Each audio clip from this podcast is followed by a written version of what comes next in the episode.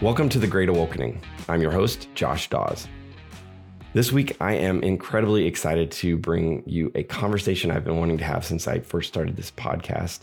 Uh, earlier this week, I sat down with the host of one of my favorite YouTube channels, um, the Becket Cook Show.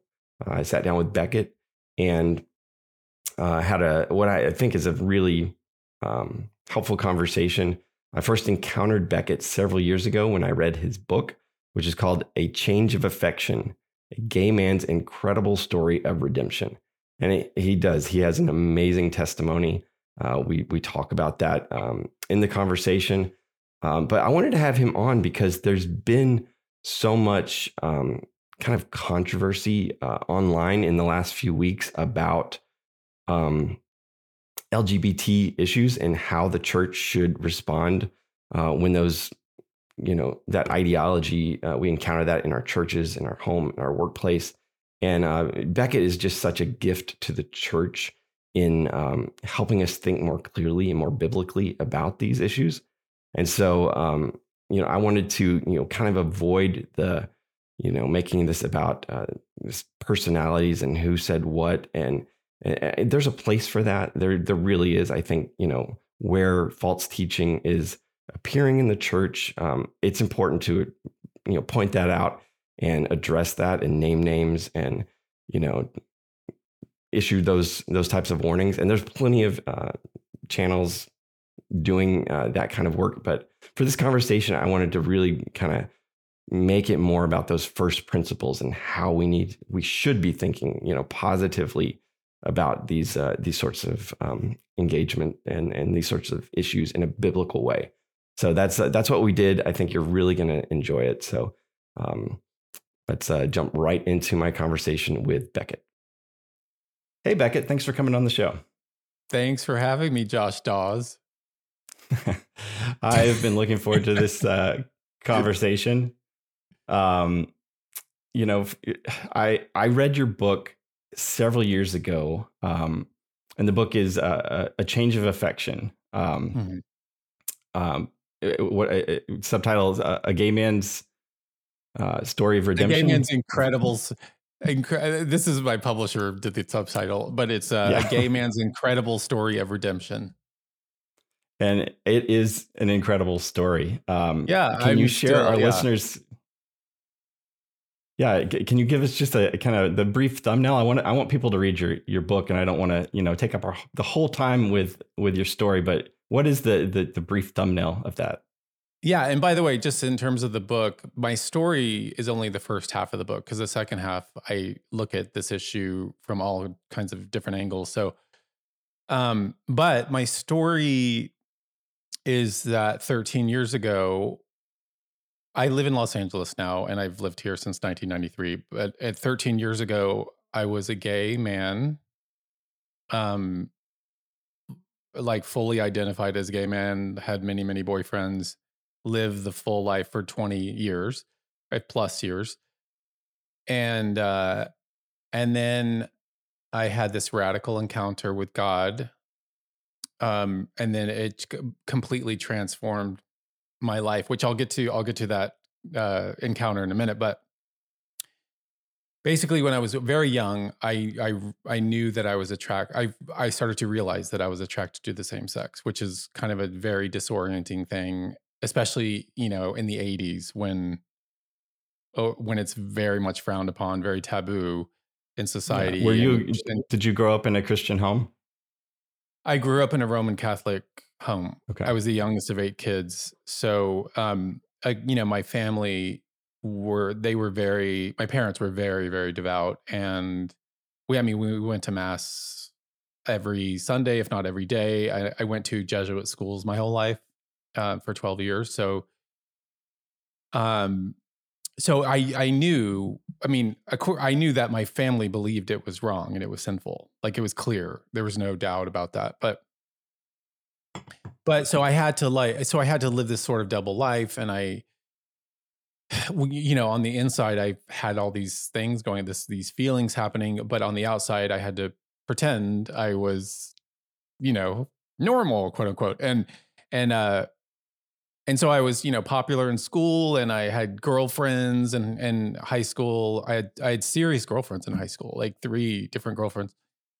which is kind of funny. Um, but but at the same time in high school, I had a best friend who came out to me as came out to me and we came out to each other not as gay because we weren't that wasn't our identity yet. We we were just we we came out to each other as same sex attracted even though we didn't use those words at the time. Mm-hmm.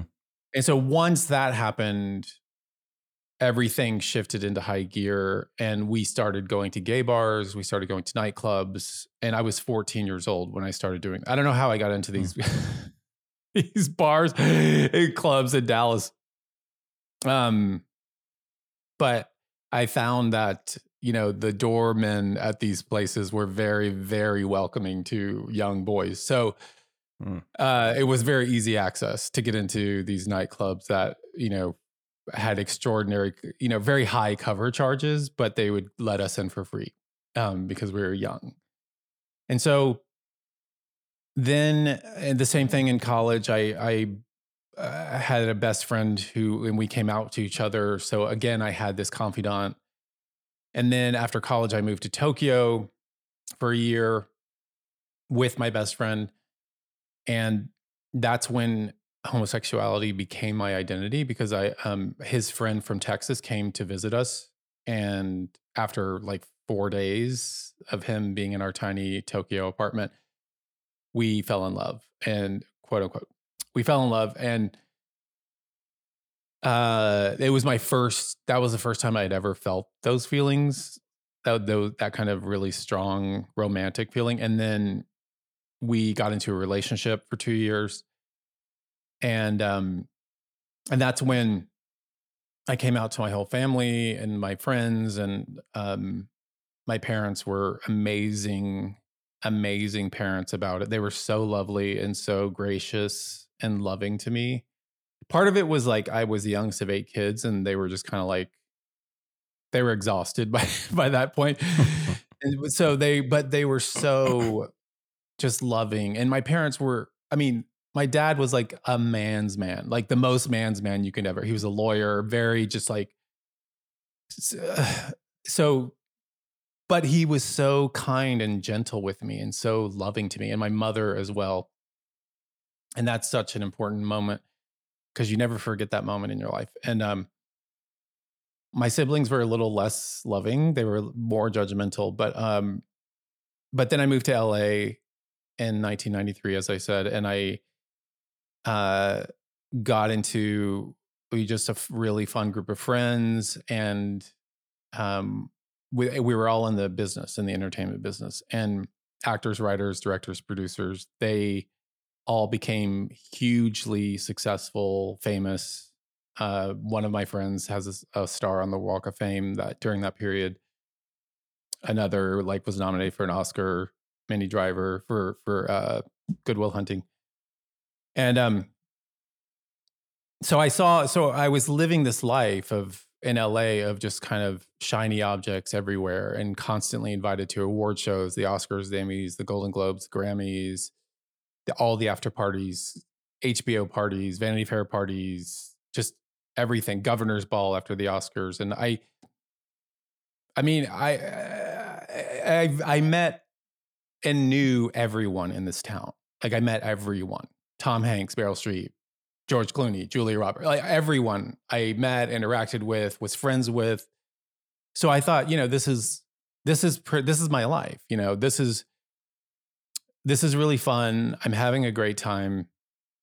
And um and then after you know many years of this, I don't know how long. Um from 1993 to 2009 the law of diminishing returns set in and i this all these kind of things stopped being fun to me i was mm. just kind of like i can't go to one more party i can't go to one more thing and talk about whatever like and then I had the, the, the turning point was uh, March of 2009 and at Fashion Week in Paris. I went. I used to go to Fashion Weeks, and I went to a bunch of the runway shows and they usually have after parties, the runway shows. And I was at this after party. Everyone was there from the fashion world. Kanye was there. Um, and I just felt this overwhelming sense of emptiness, just like like a crushing emptiness. And mm.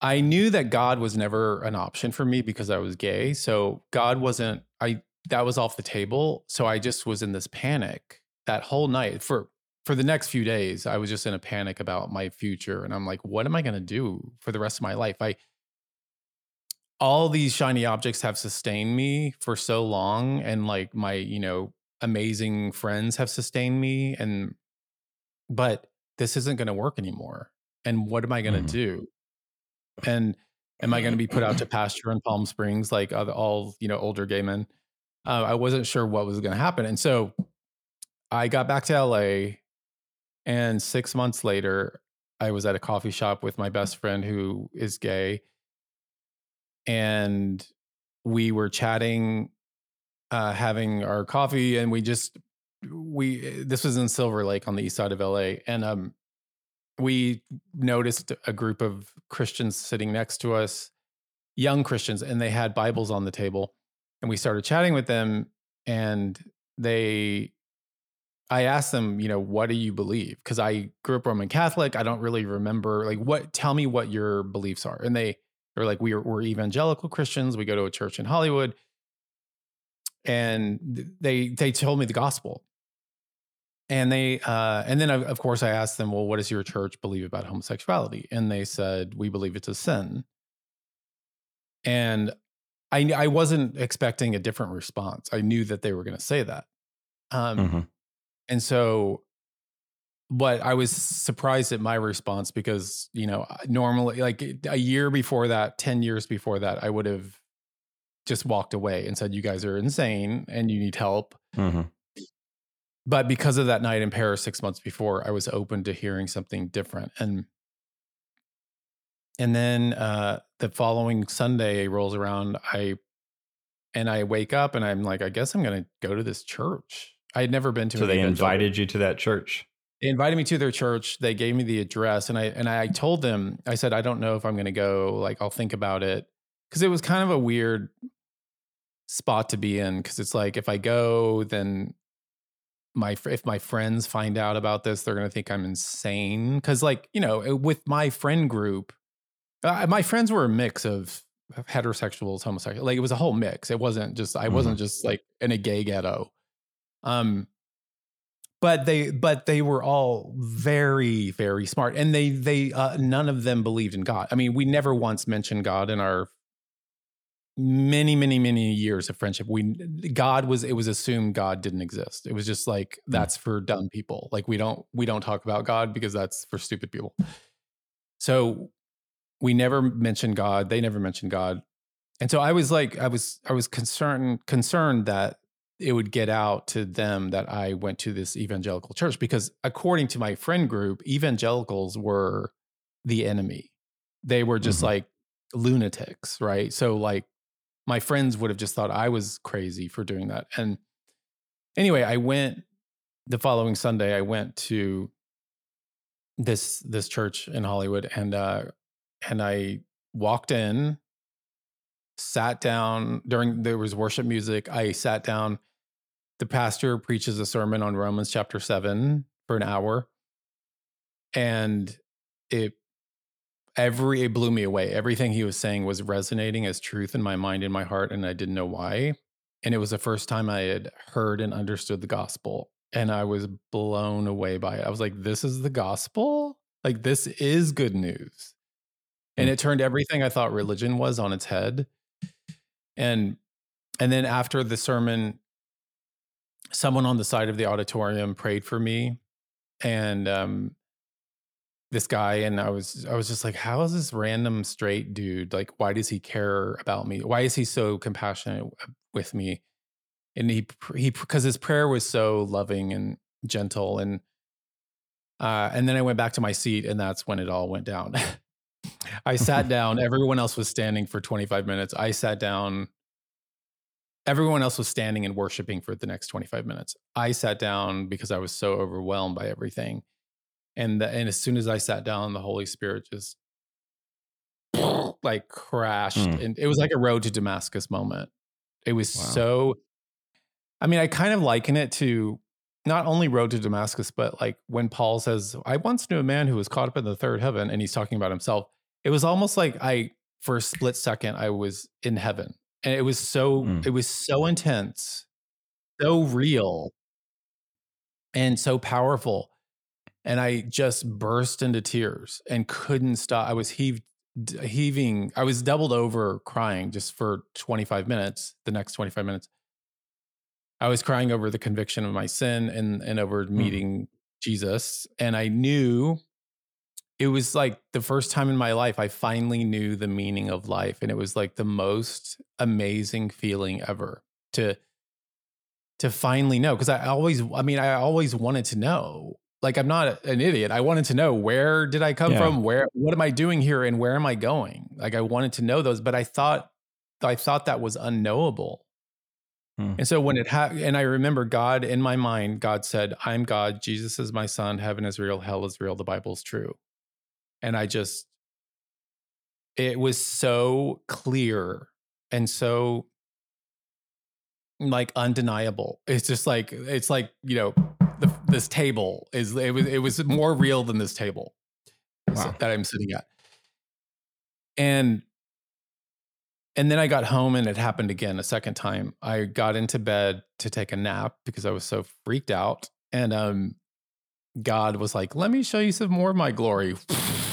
and I just like I burst into tears again, jumped out of my bed in the middle of my bedroom and I just said, "God, you have my whole life. I'm done. I'm yours. I don't care. Mm. Like mm. I'm this is it." And I knew in that moment I knew homosexual behavior was a sin. I knew that dating guys was no longer part of my future, but I didn't care because I just met Jesus and I'm like, I'm going with him. Wow. Good riddance to that old life. And I knew that um I that that I wasn't gay. Like that wasn't my identity. That wasn't who I Mm. I my identity was now in Christ and I was a new creation in Christ. And so that was September 20th, 2009. Wow. That okay. So when I read that, um, I was going through a bit of a um, I don't know, rethinking of my philosophy of ministry at the time. I grew up a pastor's kid. My dad's a Southern Baptist pastor. So it was very, you know, all the your your typical traditional Southern Baptist church. Uh, when I hit um, college, I discovered a seeker sensitive church and the whole seeker sensitive movement, and really bought into that ministry philosophy, and and and worked uh, for a big seeker sensitive church, and spent you know probably 10, 15 years in that world, and and I just over time begun to see you know things differently. Uh, God kind of took me down a, a path towards reformed theology and and really rethinking you know how salvation works and God's role in salvation Mhm. and reading your story uh, I think was a, a pivotal moment for me because I'm reading that story and I'm like wait a minute that's not how it's supposed to work you got to build a relationship with him for you know at least a year before you even Yeah. bring up those topics you got to hide that stuff until you know some Yeah, by the way way, down the road during that sermon, my the pastor preached, Tim Chaddick. I mean, he he mentioned sin probably fifty times in that one sermon. Wow Like eh, there was no seeker sensitive. This, uh, this was not seeker sensitive at all. And um, I mean, it was sensitive, but it wasn't seeker sensitive. But he, Mhm. yeah, he mentioned sin, sin, sin. Like that's how. That's how the Holy Spirit worked in me because I. It, it's like I understood sin.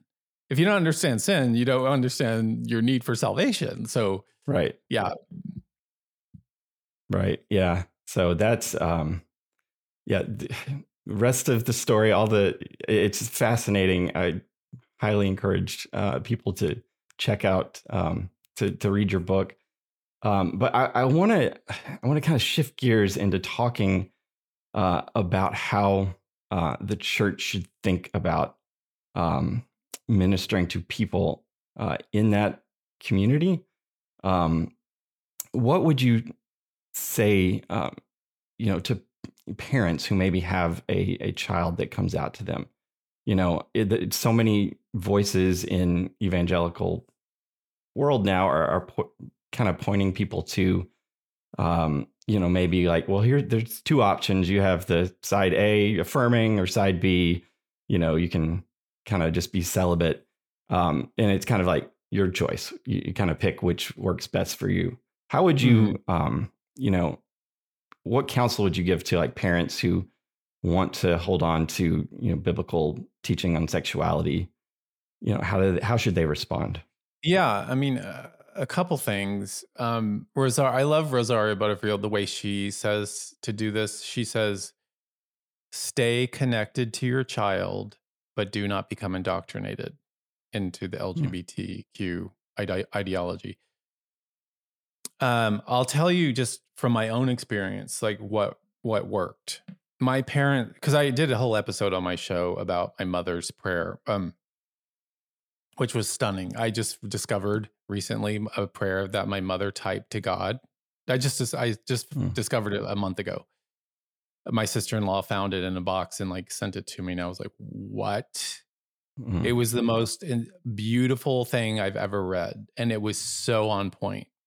But see my parents um they when I when they found out that I was hom- a homosexual um they that I told you, you know, they were super kind and loving to me and they knew what I they knew that I knew what they believed about this. They and all my mm-hmm. siblings believe still believe. Like they my siblings are all believers. My parents are in heaven right now. Um but they they knew that I knew that they believed homosexual behavior was a sin. So they're there was no need for them to reiterate that. And mm-hmm. in fact, instead of doing that, because I mean, I moved to LA, so I was an adult. So it's it might be different for if you have a teenager who comes out to you, but but my parents over the 20 years or whatever it was they never once said hey becket you know in the bible it says uh, homosexual behavior is an abomination mm-hmm they all they did was pray for me. That's all they could do. Like there's nothing else you can do.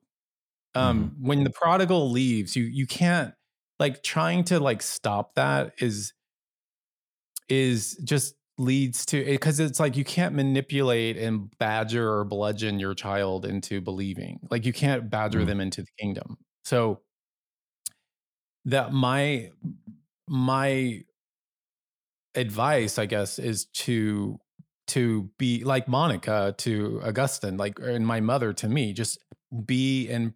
I mean, my mother was in constant prayer for me, and she never told me. I never knew my mother mm. was praying for. I mean, I assume she was probably praying for me, but she never told me once, "Hey, I wrote this letter to God about you, and this is what I'm praying." She never said that because that would cause division. That would mm-hmm. uh, that would make me feel like she didn't love me like fully because you know when you're when you're living that life it's hard to you can't separate your uh because people say hate the sin love the sinner mm-hmm. but it's like you can't when when i would hear that it was it was like nails on a chalkboard because it's like you can't hate half of me and love half of me because it feels like so deeply um your identity so um my my mother and and my family members prayed for me. My sister in law was the same way. She I talk about this in my book. She um she was the exact same way. She we would hang out every time I would go back home to Dallas. We'd have coffee. She would never talk about homosexuality. Um, but she just prayed for me for for many many years. Acts twenty six eighteen, which maybe I should read. Um, she prayed this verse um, over me for many, many, many years, and God answered her prayer. This is when Paul is in front of King Agrippa, and he's telling King Agrippa why, you know, what God has sent him to do. And um, he says in verse 18 to open the Gentiles' eyes, to open their eyes so that they may turn from darkness to light and from the power of Satan to God, that they may receive forgiveness of sins and a place among those who are sanctified by faith in me. So she prayed that prayer, uh, that verse over me for many, many years. And guess what? God answered all of their prayers. And there's nothing they could have said to me mm-hmm. to could have done. Could, have, there's nothing uh, that would have convinced me. Like God has to convince you. God, the Holy mm-hmm. Spirit has to convict you of this. It has to be. It's a supernatural thing, and that's why my mother, she, my mother knew that it was supernatural, and that the first her first prayer point. I wish I had the letter in front of me, but um, her first prayer point was uh all about the supernatural and saying like we need to like you know i darn i wish i had it here but um yeah she she my mother my mother knew it was a spiritual battle and mm-hmm. so she she went she she uh engaged in warfare with the enemy and she got you know and god answered her and um and so but if you're I know it's different, maybe different if your teenage kid comes out and it's like, what do you do as a parent? And, you know, do you let them do this? I mean, I think, you know, as a teenager, I think it's a pro, it's a, it's a, it's a long process. You know, you have to be patient. And I talk about this in my book. Like, you know, when a kid comes out, they've had years and years to think through this thing and mm-hmm. internally. Mm-hmm. Um, and so when they come out, their parents are pretty, I, are usually pretty stunned by that information.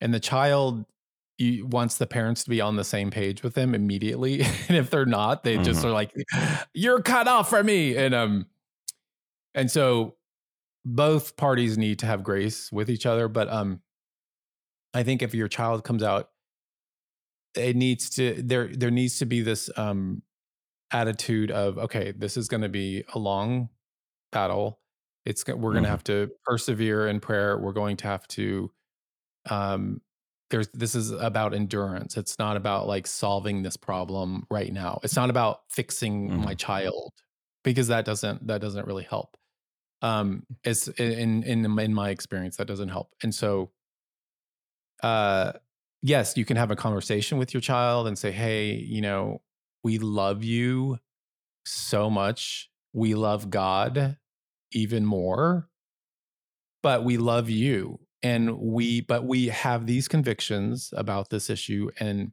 those convictions are never going to change. But we are here for you, and we're going to walk.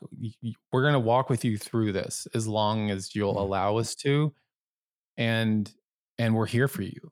Um, and that's that's really all you can do. And yeah, that's that's all you can do. I in in in pray and yeah. obviously pray. I think that's so hard for us as parents because we so want I want to yeah. be able to badger them into the to the kingdom. Um, but it, it really yeah, does. I mean, I think if you think of the prodigal son, I talk about this in my book. I mean, mm-hmm. the father, there's nothing the father could do in that story. Mm-hmm. Like the prodigal son had to reach the end of his rope or come to the end of his rope and and then return. Like so it's like the more you try to control it and fix it, it just it's like almost like delaying. It's delaying mm. the return of your son, like you or yeah. your daughter. You need to just like go be the prodigal, like go for it, like, and then you'll see how empty it is. Like that's what happened to me. I was mm-hmm. the prodigal, and I finally saw how empty it was. Mm.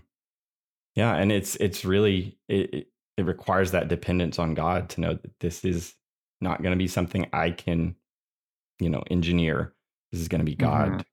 working yeah bringing them to yeah. the into themselves like that um what encouragement would you have for someone who is a christian uh is same sex attracted and never really had that you know kind of moment that you describe uh, and they're they're praying to god take away these attractions take away these attractions and mm-hmm. these there's a, affirming Christians that are holding out, you know, an option that just makes it so much easier. Um, what's your encouragement there?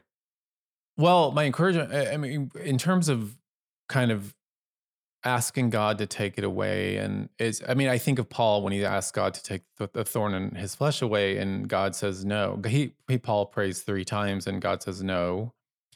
And God says, "My grace is sufficient, and my power is made perfect in weakness." And and I, that's what is so, like, I, I, I don't, um, begrudge God. I don't, I don't I'm not bitter towards God because I, you know, he hasn't fully, you know, removed all this all this kind of same sex attraction from me.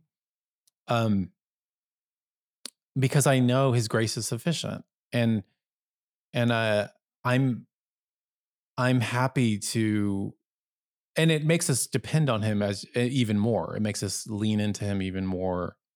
And it makes us uh because if I think if God just like zapped you and took that away, then you would just be like, oh, I don't need God anymore. I'm fine. Like everything's great. Mm. Um, but in terms of like not going over to the dark side of an, an affirming church, um, it's like this life is a mist, it's a vapor, it ends in two seconds. And what do you want your life to be? And when you meet Jesus, we're all going to face him. And he's going to either say well done my good and faithful servant or depart from me i never knew you. And those that's those mm-hmm. are the options. So my encouragement is you know paul paul was single jesus was single. Paul was running around the mediterranean planting churches preaching the gospel. He was shipwrecked he was stoned he was beaten he was jailed. But he didn't care. All he cared about was it wasn't a, uh, this kind of self focus and self reflection and pity. It was for him, it was just all about I want to get the good news out. Like these, I want to spread the gospel to as far to to the nations. And um and yeah, and, and it's just like yeah, we can and I say this all the time, we can have endless debates on does the Bible really say homosexual? Like we can have those endless debates, but do you really want to do that? I mean, is that what you want to spend your life doing, like tampering with God's word, mm. um, actively being defiant towards God and rebelling against Him because you you don't mm. believe in the authority of His word, and you're somehow in. I mean, Satan has been twisting his word from the since the garden. He's still doing it now. People are he's using people to twist his word, and um, and it's it's like, which camp do you want to be in? You know, there's two camps. Like, there's the camp that there's the camp that le- you know is is is leading to eternal life and the other camp that's not. And so it's it's just it's i know that if you're young and you've and you're struggling with this and you feel like my whole life is laid out before me and i and this is i can't bear this burden and i get it it's not easy you know it's not easy to deal with this particular sin. Um but but in the end it's worth it because jesus is so much better and it just like in hebrews where jesus is better everything he's the better sacrifice better um so jesus is uh, the bottom line is jesus is absolutely worth all of it because in the mm-hmm. end mm. it's it's all worth it in the end you know like we struggle like we're gonna struggle in this life and there's people in in other countries who are being beheaded and being murdered for their faith for their faith in jesus. And and so yeah to to kind of focus on this issue and and kind of have this idea of like woe is me and be have this self-pity is to me is is is um is very strange because because i i just I feel like when you when God redeems you out of darkness and into his marvelous light, there should be nothing but absolute just worship for him. Like be on mm-hmm. your knees worshiping him and thanking him for saving you from eternal dis- destruction. I mean, that is, mm-hmm. I'm I'm still shocked that I'm so stunned that I was headed towards hell and headed towards eternal torment.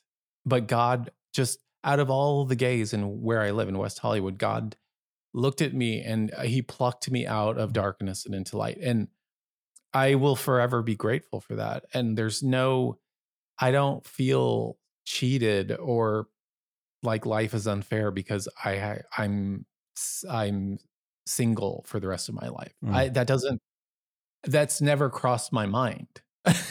I feel like the luckiest guy in the world. I get to be in the kingdom of God and have eternal life. That's like kind of a big deal, right? To be immortal. It's pretty amazing. So just focus on immortality. It's like when um, you know, set your mind not just uh what's the verse? Do not set your mind on things of this world, but on yeah. set your mind on the things that are above. Mm-hmm. Um, because when the more you set your mind on eternal things, the less that you're going you're going to be burdened by this world and burdened by your yeah. struggle. Yeah, I think that's that's probably where a lot of churches begin to go off the mark on this is that you know, if you're preaching week after week a you know, here's five ways to better finances and, you know, the different, you know, ways that, you know, the Bible can help you to a better life, you know, then you, eh, when you meet, you know, some people that are really struggling with this, it, it seems unfair and unkind of God. And we want to be kind to them and offer them a way that they can, they can follow Jesus too. You just, let's just ignore that part of scripture. And I, I read this week in Romans chapter two, where it talks about the kindness of God is always leading to repentance. Mm-hmm. And I feel like sometimes we think we can outkind God, that we can, we can, you know, by trying we're to be nicer kind than God. we're nicer than God, yeah. and it's like if our kindness is leading people away from repentance, then that's not kindness at all. It's unkindness, yeah. It's it's mm-hmm. the meanest thing you can do. It's the most it's the most um har- it's the most um yeah it's the most harmful thing you can do is to lead someone to eternal destruction like that's that's that's actually really hateful mm-hmm. it's not loving i mean i people like pastors and leaders in churches think they're being kind of cool and loving by being mm-hmm. affirming mm-hmm. or whatever half affirming or fully affirming but it's actually you know you're actually leading people to eternal damnation. Like what How mm. is that loving in any way? Uh, I, i'm so happy that my church is so solid on this issue uh, and that those those kids told me that first time when i met them that homosexual behavior was a sin. Like i'm so grateful to them that they didn't lie to me and that mm-hmm. they didn't dodge the question or try to like waffle or fudge it a little bit or kind of like make it a little mushy. They just were very just blunt. And so is my church. Yeah. It's very clear. And I think that's what the current cultural moment we're living through requires right now. I think it needs Christians speaking with clarity and kindness, of course. Yeah. But a kindness that is leading to repentance. Um, you know, I, I, was part of a church there um, in uh, in LA uh, when we were there, and we were rock solid on biblical sexuality, but we didn't talk about it except for like once every 18 months. So we would have this, um, you know, every 18 months, people would be shocked to, you know, find out they're not right. attending an affirming church and then they'd leave. And so I think churches have to find a way to kind of be upfront you know, obviously you don't want to make preach on it every Sunday, but yeah, you know, it, it, you don't need to avoid it either. Right. I mean, I, I talked about I've I've talked to some church leaders about this before. It's but it's like we need to talk about this like you said more often than just once every 10 years we need to you know from the pulpit it needs to be preached that you know first corinthians 6 or or whatever romans 1 or whatever needs to be preached because because of the cultural moment we're in and mm-hmm. not only is the the world telling us nonstop that this is okay, this is amazing to be celebrated. Sam Smith is amazing. Um, and that not only is it not a sin, but it's a sacrament now. It's not a it's not a behavior anymore. It's an identity, and so because of the cultural moment we're in, and even churches are falling for this, right? Evangelical mm-hmm. churches are falling for the lie.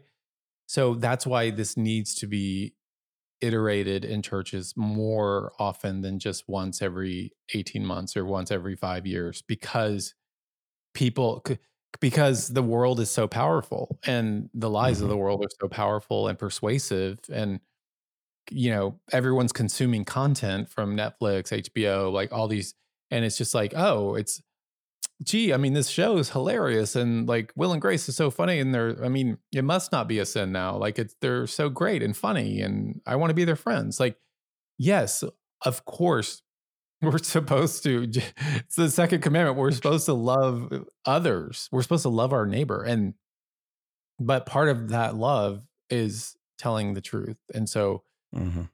um, we need to i think in churches we need to we because of this how how pervasive this lie is it needs to be addressed more often than just mm-hmm. once uh, you know every uh, you know once every couple of years and i think with the um, the trans movement, there's there's an urgency with it too, just because you know if if your son comes out as as gay and heads down that prodigal you know path that there's always hope that they can repent and and come back right. and you know there's not that lasting forever damage being done to their bodies and i just think yeah. with the trans movement that that adds an urgency to you know let's let's talk about this. Let's not affirm this. Let's not use the the pronouns that you know lead kids um, to think that this is something that you know could be an option for them.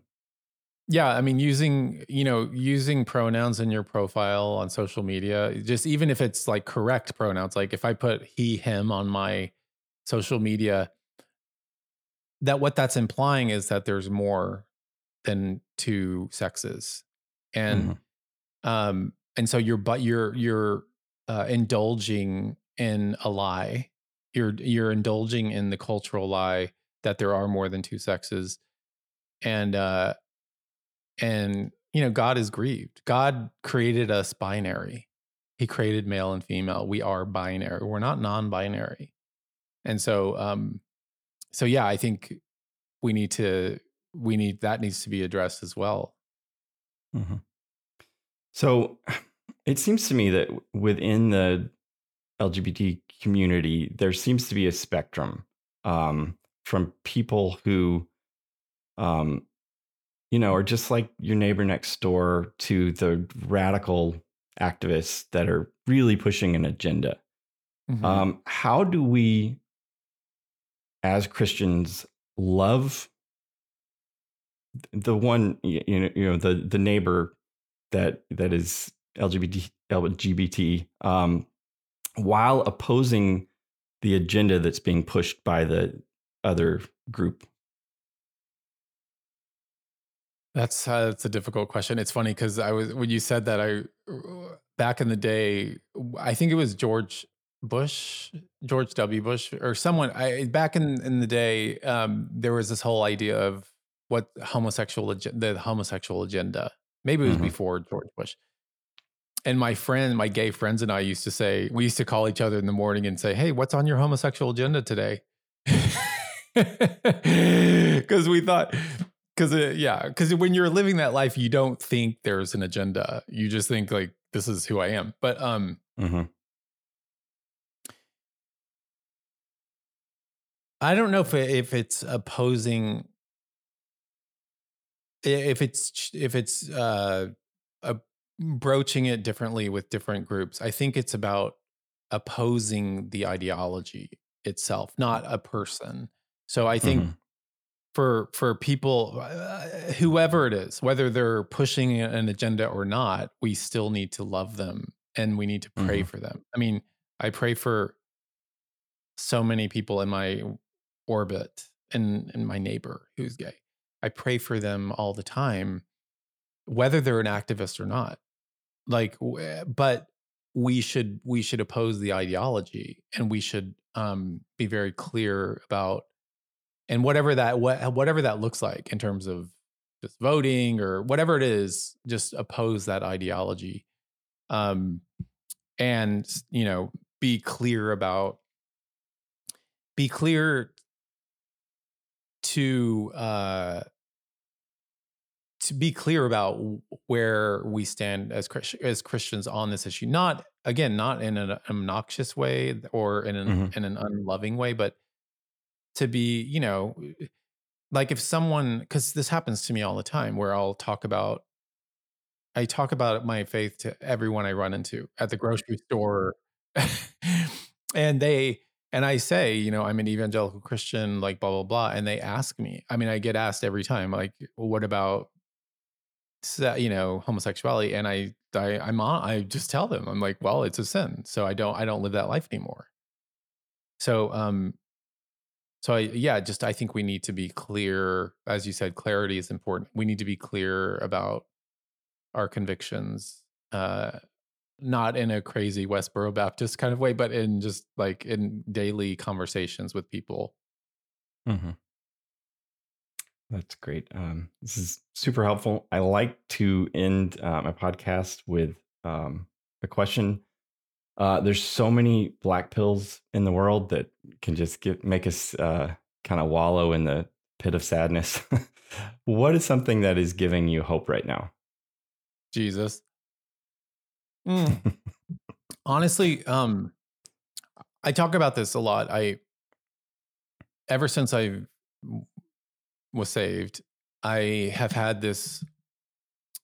First of all, avoid. I think avoiding the news a lot because the news and social media can can really bring you down. Like it really does, especially Twitter. It's just mm-hmm. like it's just like a hellscape. But um, but I I talk about you know after I got saved, I I have this layer of impenetrable rock in my gut of joy. I have this layer of joy that can never be penetrated by the by the black pills of the world.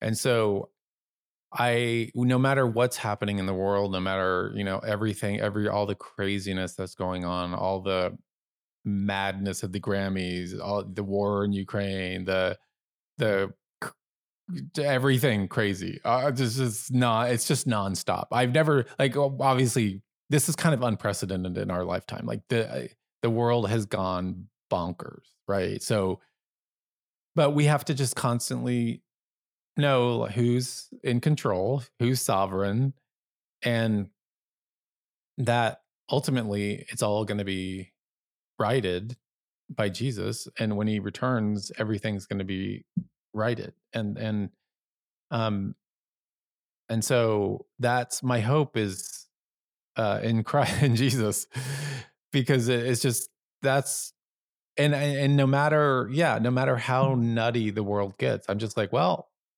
i know what i know the end to the story i know the ending right the ending is glorious so that's where my hope is that's awesome well thank you so much Becket. um, definitely want to send people over to your youtube channel um, you've been doing some great content over there, and it's all really helpful. So, um, Thank yeah, thanks for thanks for doing this. Thank you, Josh. I appreciate it. That's our show for today. Big thanks to Becket Cook for joining me for this conversation. Be sure to check out his book, A Change of Affection. Um, it's an incredibly helpful resource for the church and for anyone uh, in your life or yourself that may be struggling with same sex attraction. He just shows a, a much better way um, to respond um, to that that the, the world and sadly a lot of the church is offering right now. So it's an incredibly hopeful story. Uh, I think you will really enjoy that. Um, also, definitely go subscribe to his channel. That's the Becket Cook Show. Uh, there's a link in the show notes for both the book and the, the his show. So definitely do that. Uh, support the work that he is doing. Uh, if you found this content helpful, please share it. Um, you know, there's so many different um, approaches to this. And I think a lot of pastors are still trying to figure out how best to do this. So I think um, definitely you want them uh, listening to Becket and getting uh, his perspective on things because there's a lot of um, wrong approaches uh, that are being um, adopted by a lot of churches. So this is a great episode to share with your pastor, share with you know others in your church who are struggling with these issues and um, as well. So. Um, if you're watching on YouTube, go ahead and hit like and subscribe so you don't miss future content. Uh, if you're listening, uh, ratings and reviews over at Apple Podcast are super helpful. But um, until next time, I will see you soon.